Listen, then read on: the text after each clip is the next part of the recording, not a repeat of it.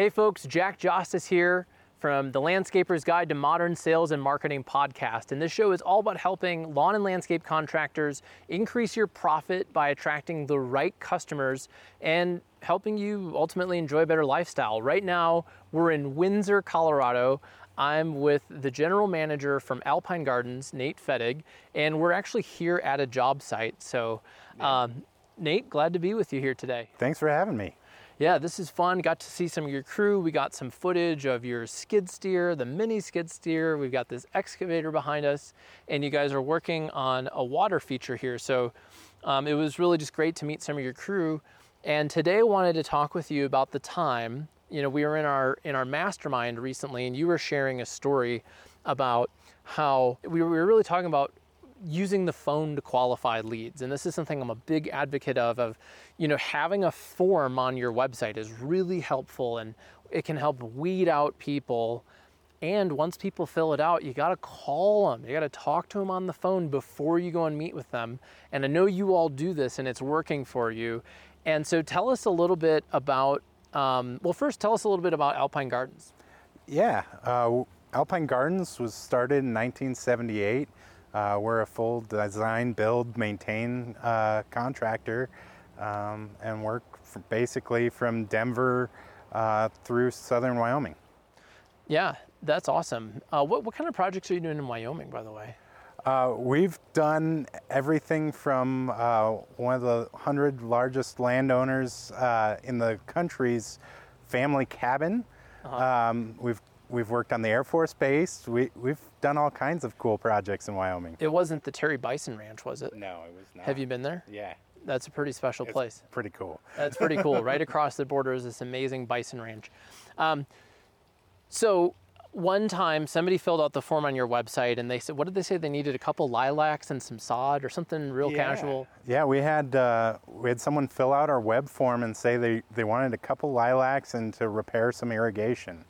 Um, and so you know typically that that looked like it might be a small project um, but through our phone phone call with them we started to realize that it was going to be a bit bigger than that um, and, and, it grew from what in my, our minds was going to be a couple thousand dollar project to a quarter million dollars by the time we were done Wow, that's amazing. So from just a few lilacs to a quarter million dollars.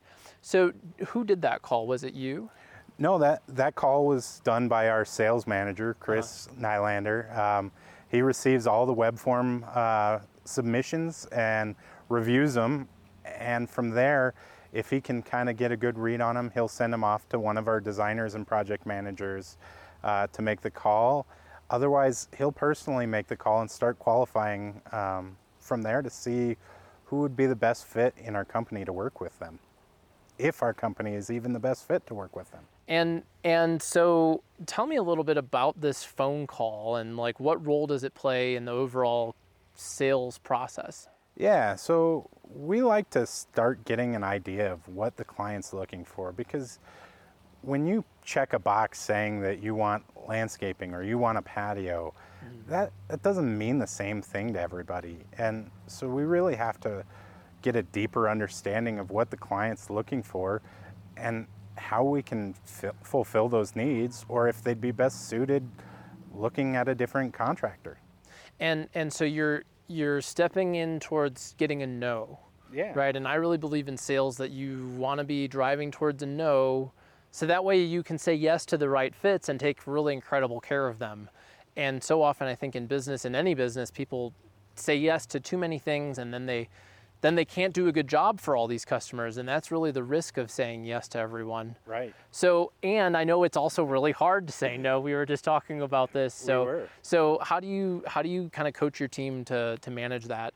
Well i think we kind of define what what our you know in your words what our hell yes customer is. Mm-hmm. and um, we have those those discussions amongst our sales team and so if, if it starts to veer from that, then the conversation with the, the client has to be honest the whole way along. And mm-hmm. if, if we're not the best fit for them, then we direct them to, you know, maybe they just want a fence. We send them to a fence contractor. We don't, we don't need to just put our market on markup on a fence contractor's price. Right. Well, well, that's really smart. So how how do you, like, let's pretend that I was a client on the phone. Oh well, yeah, you know we're. Uh, our neighbor's landscape contractor crashed into our fence with an excavator, and um, we, we need a new fence. Yeah, so you know, That's then it. then we we start asking questions of it. You know, i- is there more to the project? You know, is there damage to the landscape that you're looking to repair, or is it simply just a fence? And if the answer is nope, just the fence, then our answer to the, that that customer is, you know, we probably aren't going to be the best fit for you. You're going to get a better price and a better project working directly with a fence contractor. Here are some that we work with, um, and at that point, we've positioned ourselves as an expert, and we've built some trust with that client. And when they are looking for landscape down the road, they might call us back. Absolutely, you are building trust with them by telling them, "No, I can't do this." Actually, does build trust. And I think we're all afraid to say that, but if it's the truth, then telling them the truth is really going to serve them. Um, what do you ever have people on your team who who just love customers? They love pleasing people. I mean, I interviewed some of your staff today, and they were so proud of like the way this is going to look when it's done, and they treat it like their own yard. Do some of those people maybe have a harder time telling people no? Yeah, we. I mean, I think we all struggle with that to an extent. Um, everyone, you know, they want to they want to be able to help everyone and represent the company well, and so it is hard to uh, to say no. And sometimes that gets us into projects that probably weren't the best fit for us, and those are the ones that can you don't usually make a lot of money on, and we're not as probably happy with it, and the customer's probably not as happy with the experiences we'd hope they were. Yeah, I think we've all done that. Yeah. I don't know how you could avoid it. To know that you you need to try to avoiding it, but having that hell yes customer clearly defined, and then also a hell no customer Right. is is part of it, and actually having it on paper and giving your um, your staff, your sales staff, a piece of paper that clearly defines like, hey, we work in these parts of Wyoming. We don't work in these parts of Wyoming Right. um, before they string someone along. I recently had the experience of trying to hire a plumber in Lyons, Colorado. Lyons is a small town, um, and I can- and you know this story. And and I called and we verified like, okay, you do work in Lyons, Colorado, and we had to schedule an appointment. They were a couple weeks out, no problem. I, I blocked out the, the, the big window of time that they made for me, and then, you know, after the appointment time started, they're like, "Hey, we're not, we can't come." It's they're like, "We don't work there." I'm like, "Why?" And they, the answer was basically, "It's too far." Right. And now I wrote a negative review for them because I tried calling them and I was like, "Hey, you, you guys." kind of lied to me that you were going to come and we planned this time and I never write bad reviews. Yeah. But I did because even on their website it says that. Now, had they had on that first phone call, we don't work in Lyons, Yeah. I would have loved hearing that. I would have loved hearing that on the first call. Well, it, it saves you and it saves them a lot of time and a lot of heartache. Yeah. Well, well, very good. What other what other things do you coach your team to do on that first phone call? To how do you and how do you ask these questions without making the client feel like, oh my gosh, they're just trying to find out how much money is in my bank account? I think a lot of it is just talking through what their vision of the project is um, and starting to lend our expertise. Um, and, and then, very roughly, as you have those conversations of, oh, you want to you want a flagstone patio. Did you know that you know usually those run fifty to seventy-five dollars a square foot? So if you're talking a 300 square foot patio, that's this much. And, and then, so very, very quickly, you're starting to get to a budget without ever mentioning that you're getting to a budget. Um, and so, if they're not just dead silent when you start giving really general ballpark numbers, Right. then you start thinking, okay, well, um, maybe at the end of this call here, we should schedule a time that I can come out and, and evaluate your property and, and we can go further with this. So one of the things that you can do to kind of prepare not only your salesperson, who or whoever's answering the phone for you, and also the client is by putting pricing information on your website um, and also having them watch what we call the sales indoctrination video. This is a video that they watch when they schedule that call with you. And on your website, we can actually book an appointment for that phone call. Yeah. So, talk to me how are those things working? The pricing page, the video, online scheduling? Yeah, we've we've gotten a lot of feedback from clients that it's been helpful for them. Um, you know, landscaping is probably a once or a twice in a lifetime purchase for a customer, and they have no idea what they're what to expect. And so, a lot of times the client calls into our office and says, "Hey, I'd like to talk to somebody about our landscape project," and our receptionist's first answer is, "Hey, you know, we do that by scheduling a phone call on our on our website. And by the way, while you're there, go ahead and go to our pricing page and check that out." so that you can be prepared for the conversation. And so by then we've we've really had them qualify themselves because if they get to our website, they look at that and see their pricing is way out of their range, they're never going to even schedule that phone call with our uh, with our salesperson. And can you help me understand why that's actually a good thing? Yeah, it's a great thing.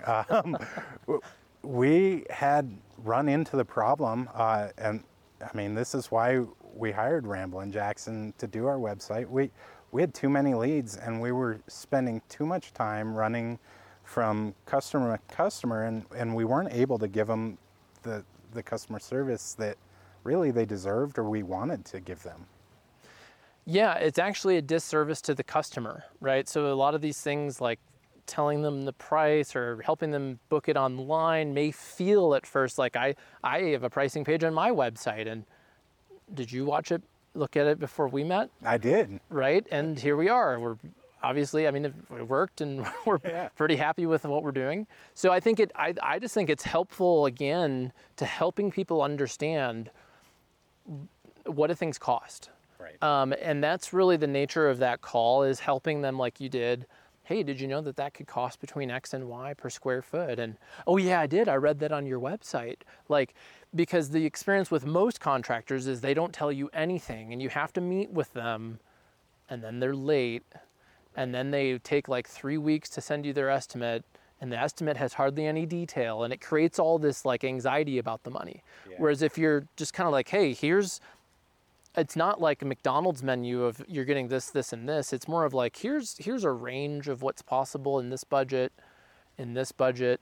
Thanks for sharing that. So yeah. um, amazing that you've been able to you know kind of automate some of this appointment scheduling, the pricing conversation, and still having a human to human phone call right. right is just kind of to kind of wrap up today's episode is I think a key piece of of a, any good sales process is that conversation with people to ask questions and the more you can prepare them for it the better it'll be for both of you yeah well, right on, Nate. Well, uh, thanks everyone for watching today's video. Um, check out alpinegardens.com and see some of this stuff in action, see some of their amazing work. I can't wait to see the the finished photos from this landscape installation. It's going to be a pretty cool project. Yeah, it is. And, and funny story was that you guys actually designed this uh, like 20 years ago when this was a new construction area. Yeah.